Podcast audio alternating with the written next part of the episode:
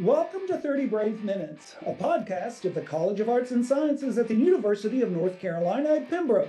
In 30 Brave Minutes, we'll give you something interesting to think about. I'm Richard Gay, Dean of the College of Arts and Sciences, and with me today are Dr. Joanna Hersey and Dr. Ashley Allen. Joining us is Dr. Nam Lee from the Department of Mass Communication. Now get ready for 30 Brave Minutes. Dr. Lee, thank you so much for joining us today. I remember that you joined the UNCP faculty in the fall of 2021. Could you please tell our listeners a little bit about yourself and your work?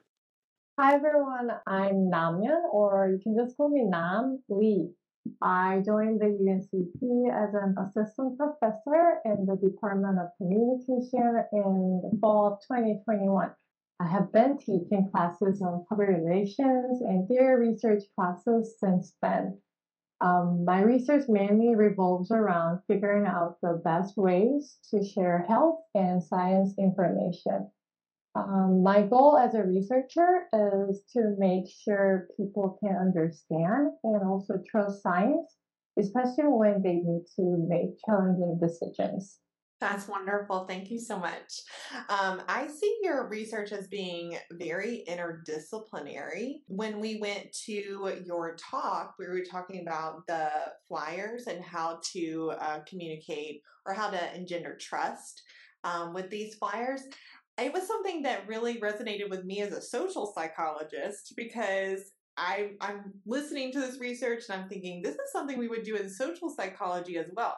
So I'm interested in the extent to which you find collaboration in your research spaces and how easy it is for you to take what you're interested in and collaborate with others. Mm-hmm. Um, yes, so I have always been interested in understanding health issues, focusing on minority groups. So this whole clinical trial recruitment study project started during my PhD. The trouble was the lack of this diverse or representative population in these clinical trials was preventing the medical research. A lot of clinical trials are stopped because they don't have participants and you can't have the medicines to go out in the market. So we thought, why not investigate how we recruit for these participants and maybe, um, if possible, come up with the strategy that focusing on Black participants. So we thought about, we brainstormed on a lot of channels, and social media was one of them. But we later decided to focus on the printed flyers because flyers are still one of the most commonly used tools. We planned the study with a few variables like whether a doctor or a previous clinical trial participant made for a better spokesperson. So they could be both effective because doctors have expertise and they are the ones who run the clinical trials. So we thought that maybe doctors could be effective because they are seen as more credible. On the other hand, previous participants are the ones who went through the process and um, they are telling or sharing their narratives. So we thought that that can be also effective too. And also, like I said, we also examined having a racially diverse spokesperson. So white spokesperson or black spokesperson. So in the study, we had four spokespersons. The white doctor, white previous clinical trial participant, black doctor, black participant, and a control condition without any spokesperson photo in the ad. And what we found was a pretty interesting. So the ads with previous clinical trial participants were more persuasive than those with the doctor spokesperson. And also, uh, not only the spokesperson, but both white and black participants rated racially mismatched peer messages as more effective. So, meaning um, participant, our participant found the ad and also the clinical trials in general more relevant or more important to them when they were promoted by previous participants, especially spoken by a different race. For the white participant, when they see the black previous clinical trial participant, they found it more effective and vice versa. So the findings from the study suggest that maybe um, highlighting the experience might be the best way to connect with some potential participants and encourage future people or future participants to take part in clinical trials. So since then, our research team from Missouri have done other studies on clinical trials, like focusing on rural white men as a participant, and also examine other tool or other channel like Facebook and TikTok. So we did, we still have some grant money left. So we ran another study last year. I think this is extremely interesting. I was curious about how the results of your study have similarities to or differences to studies where one is interacting with someone from their own peer group. Yes, yes. So the peer, we define, um, reconceptualize peer as a previous participant because they are seen as more similar to our study participant. You know, most of people are not medical doctors. So we found that maybe the similarity could be the reason that people found the similar people more effective clinical trials is very complicated issue. It definitely affects your health. Still, people think that it is good for society, like altruistic behavior. A lot of things are claims. Maybe having this similar spokesperson could be effective health communication source in this printed ad. I'm just curious about the age of the participants in this study. Was mm. it a wide range? Do you remember? Yes, it was a purposive sampling from Qualtrics, and we asked for the general US population. So Okay. I think mean age was probably like 40 something, so average American were targeted. And your findings, I'm trying to reconcile that, right, with what we understand about representation in these different spaces and the fact that I would assume that seeing someone from your own race would be um, more persuasive than seeing somebody from another race. How do we reconcile that here? Because what it's basically saying is that if you want minority participants, then you need to have um, a white person who's been in the study before on in the ad. Is that right? Yes, so the race mismatch was effective for the peers, not doctors. So the only thing that um, we discussed was maybe because uh, having the racially mismatched um, race on the ad could possibly have people to feel that they are working with a diverse population and probably left this impression to them. But the least um, effective communication source was a black doctor.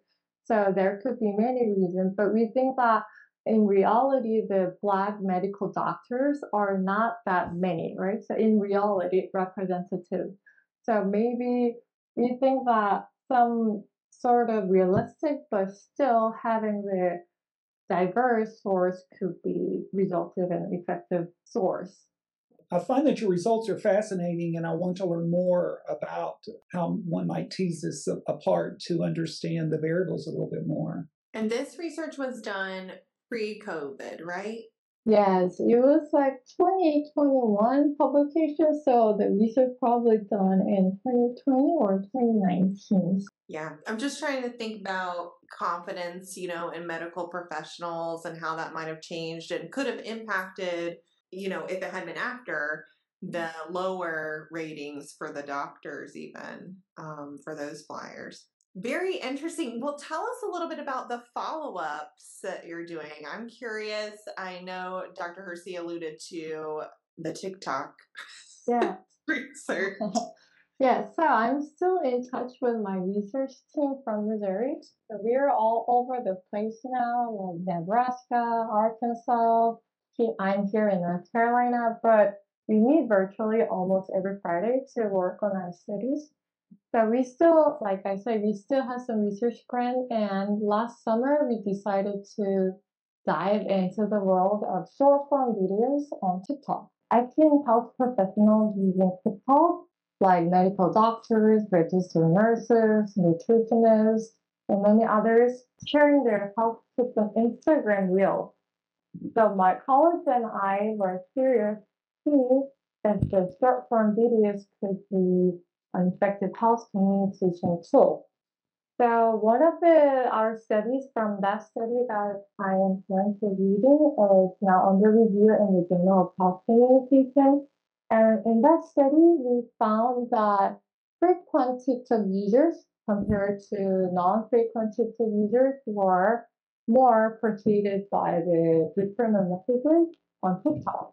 And also they reported higher willingness to participate in future clinical trials.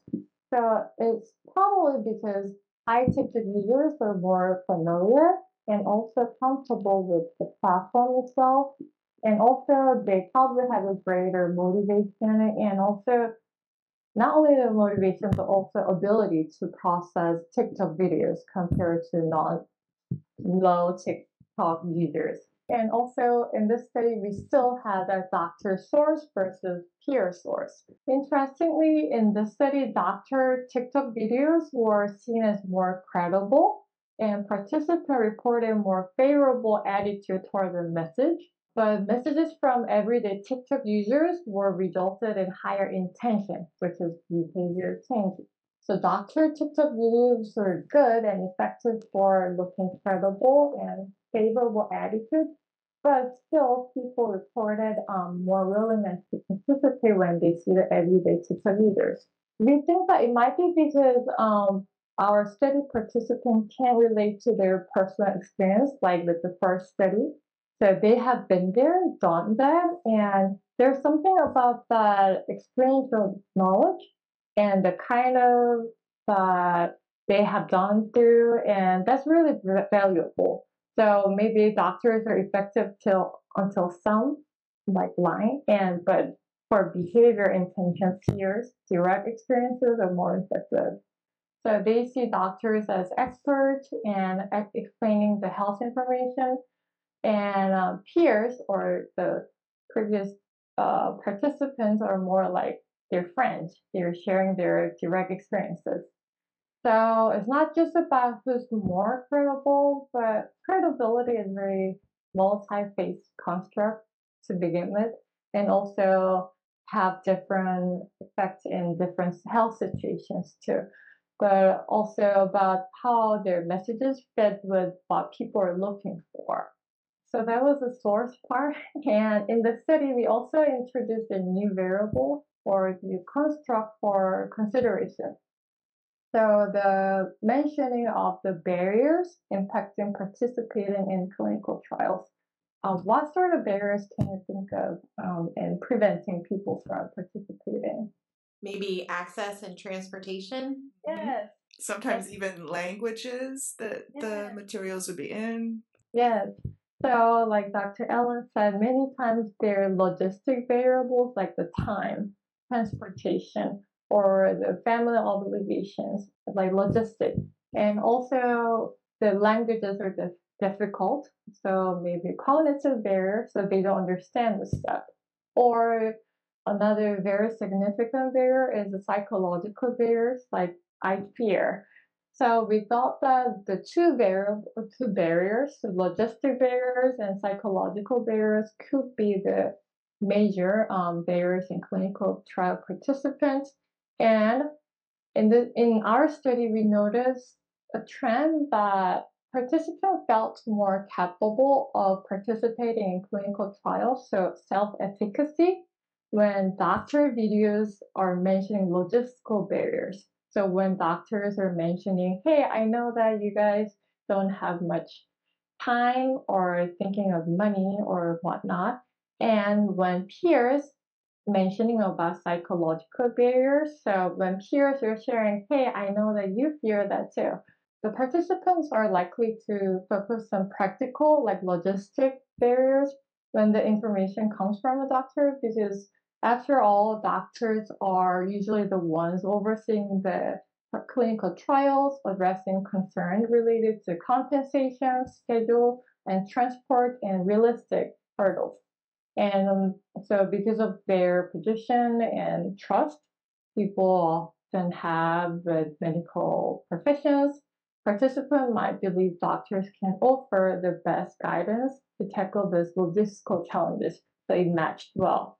On the other hand, we know that viewers might be more inclined to emotional and psychological barriers when the information comes from a peer because they are like us and they're mentioning the fear that are directly experiencing. That way, people, participants feel more capable or um, self-efficacy in clinical trials. Overall, in series of our studies found that health communicators can use this new platform to engage potential participants uh, especially um, the high TikTok users are more willing to participate in clinical trials. We also focus on TikTok because not it's very bite-sized. I think nowadays you can upload up to 10 minutes, but usually TikTok videos are very short and is very easy to be shared as well. And many times a lot of health information or clinical trial recruitment is considered as boring or not relevant so that we thought that if we could um, come up with the TikTok videos mentioning that thing is good. And also a lot of Gen Z um, population who are also the major users of TikTok, uh, we need them to participate too.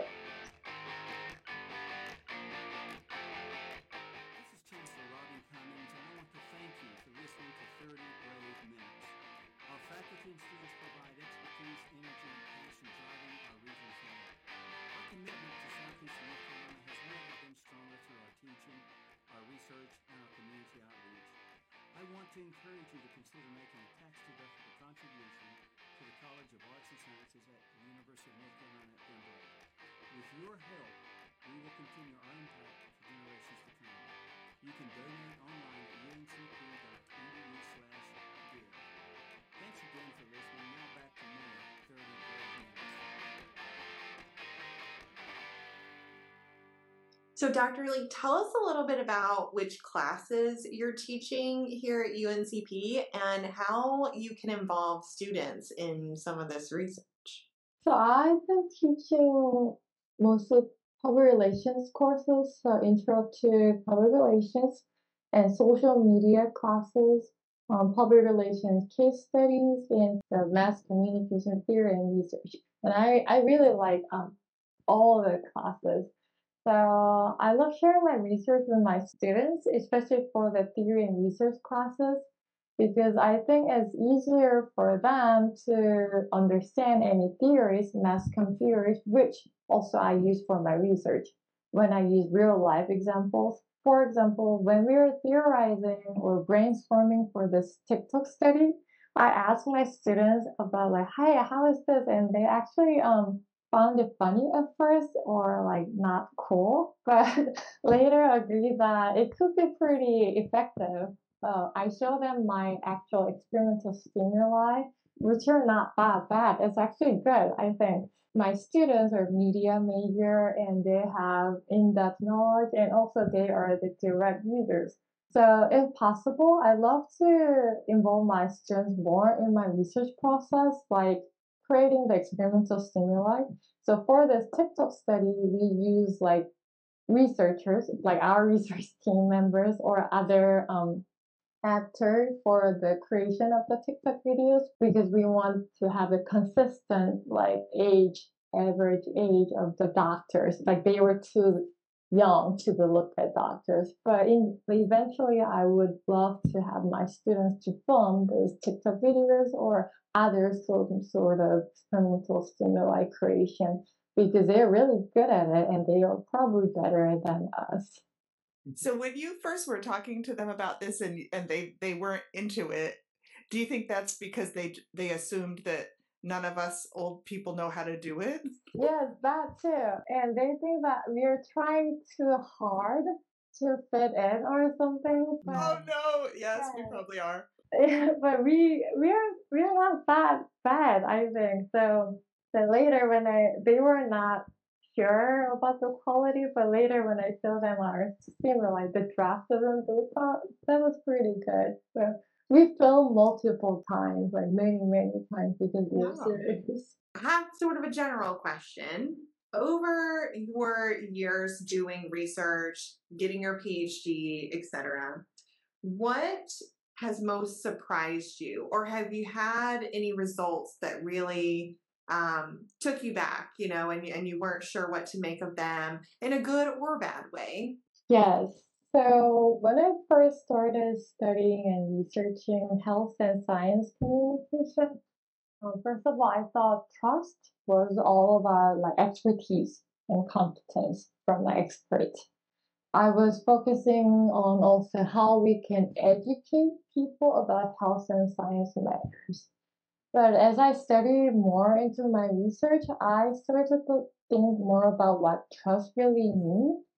So you see, trust is not just about believing someone knows their stuff, right? So it's about being being willing to be vulnerable based on what they're saying.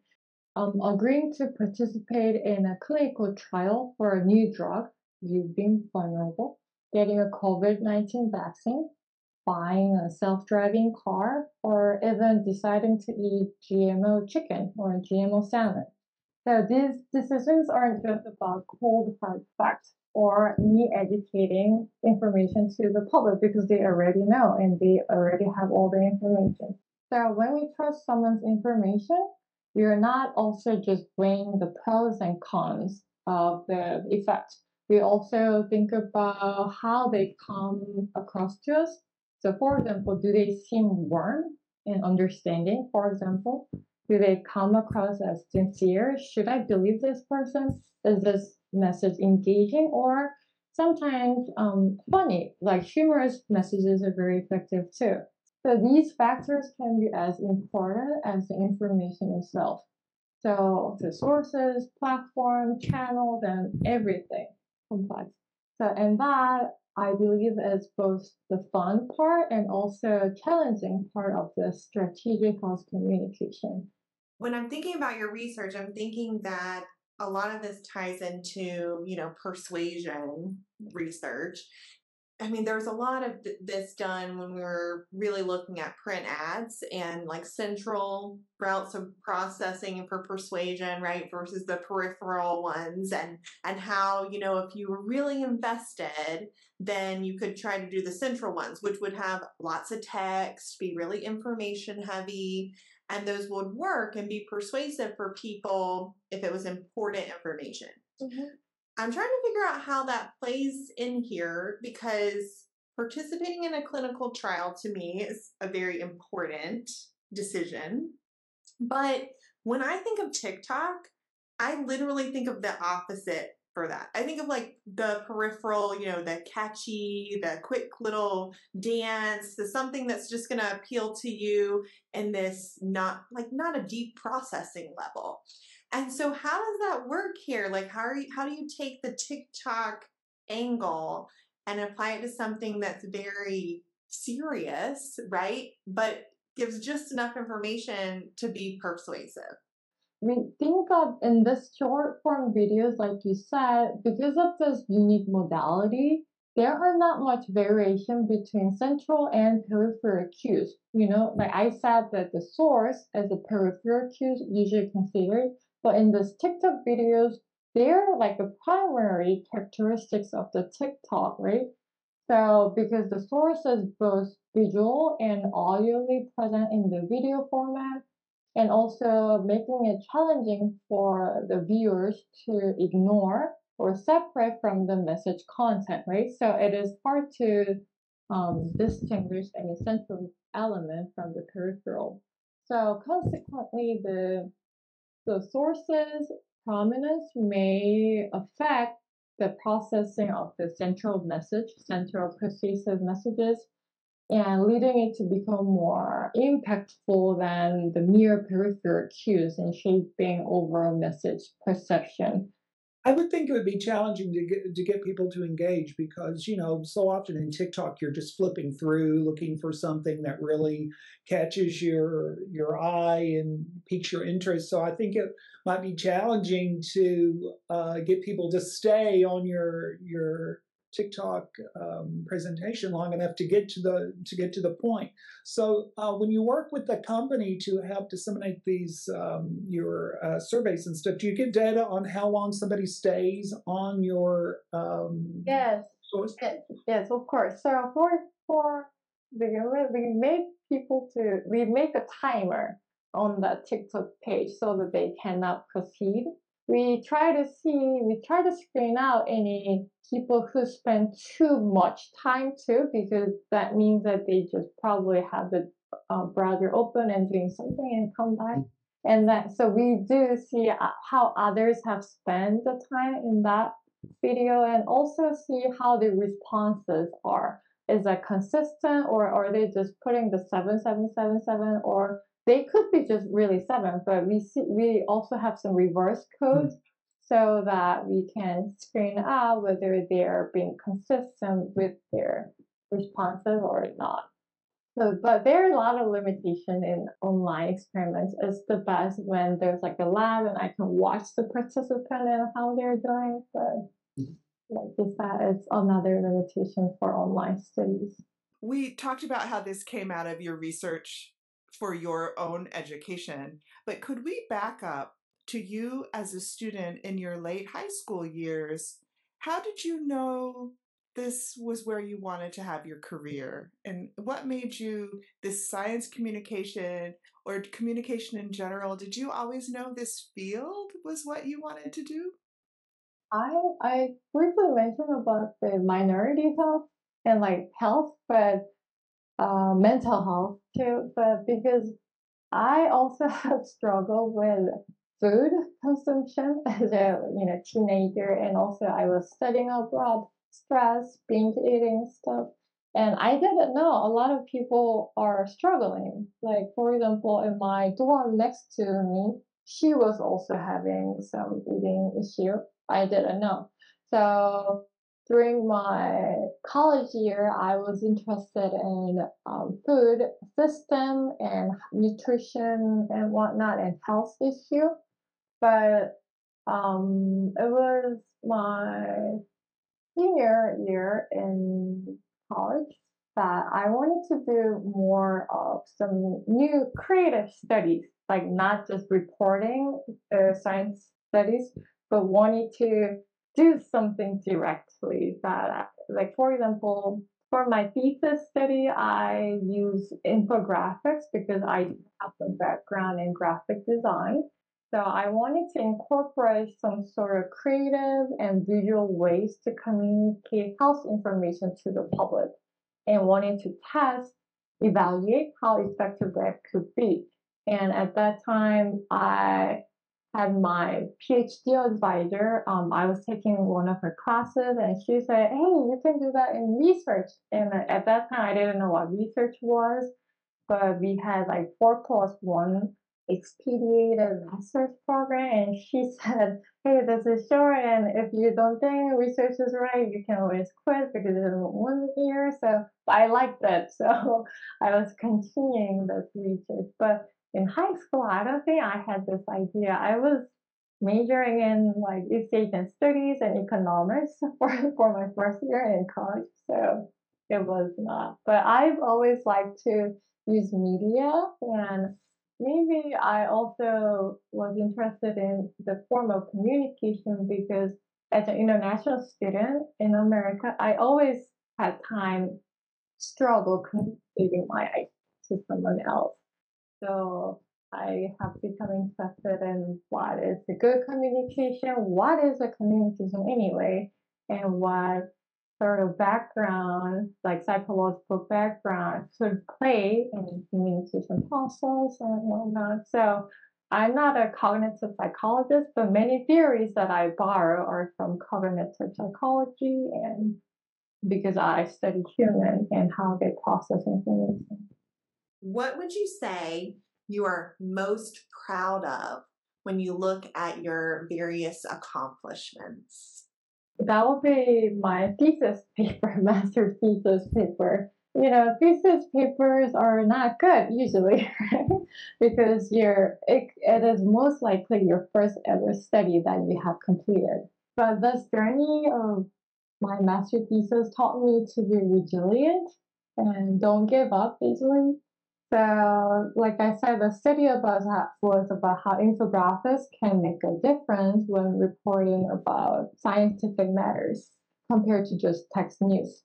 This was early in my career, and the study was rejected many times. And also, I received a lot of not so nice reviews, comments, but but I just became I just didn't give up, and I kept trying, and guess what? Um, it paid off, and the paper was published in the Public Understanding of Science journal, which I really wanted to publish. So that felt pretty good. So, and this journey was tiring, but that's what academics are always going through, right? Like you will not be welcomed at first, like, but you still have to keep trying. I would say that this experience has taught me to be more patient and resilient and just do what I like to do, even though the outcomes are not immediate. That's something that I think many of our students could benefit from learning that that lesson as well. So you you're a good role model for our students here at UNCP. Thank you. So thank you so much for talking to us today about your research. I feel like I learned a lot and you have uh, sparked my curiosity in a number of things. So I think uh, this is uh, an example of where uh, I'm going to keep thinking about the things that we've discussed for uh, a while, and uh, hopefully we'll get to have more conversations about this very interesting research that you're doing. Thank you so much for this opportunity again. This podcast was edited and transcribed by Joanna Hersey, and our theme music was composed by Riley Morton. This content is copyrighted by the University of North Carolina at Pembroke and the College of Arts and Sciences. It is to be used for educational and non commercial purposes only and is not to be changed, altered, or used in any commercial endeavor without the express written permission of authorized representatives of UNCP. The views and opinions expressed by the individuals during the course of these discussions are their own and do not necessarily represent the views, opinions, and positions of UNCP or any of its subsidiary programs, schools, departments, or divisions. While reasonable efforts have been made to ensure that information discussed is current and accurate at the time of release, neither UNCP nor any individual presenting material makes any warranty that the information presented in the original recording has remained accurate due to advances in research, technology, or industry standards. Thanks for listening, and go Braves!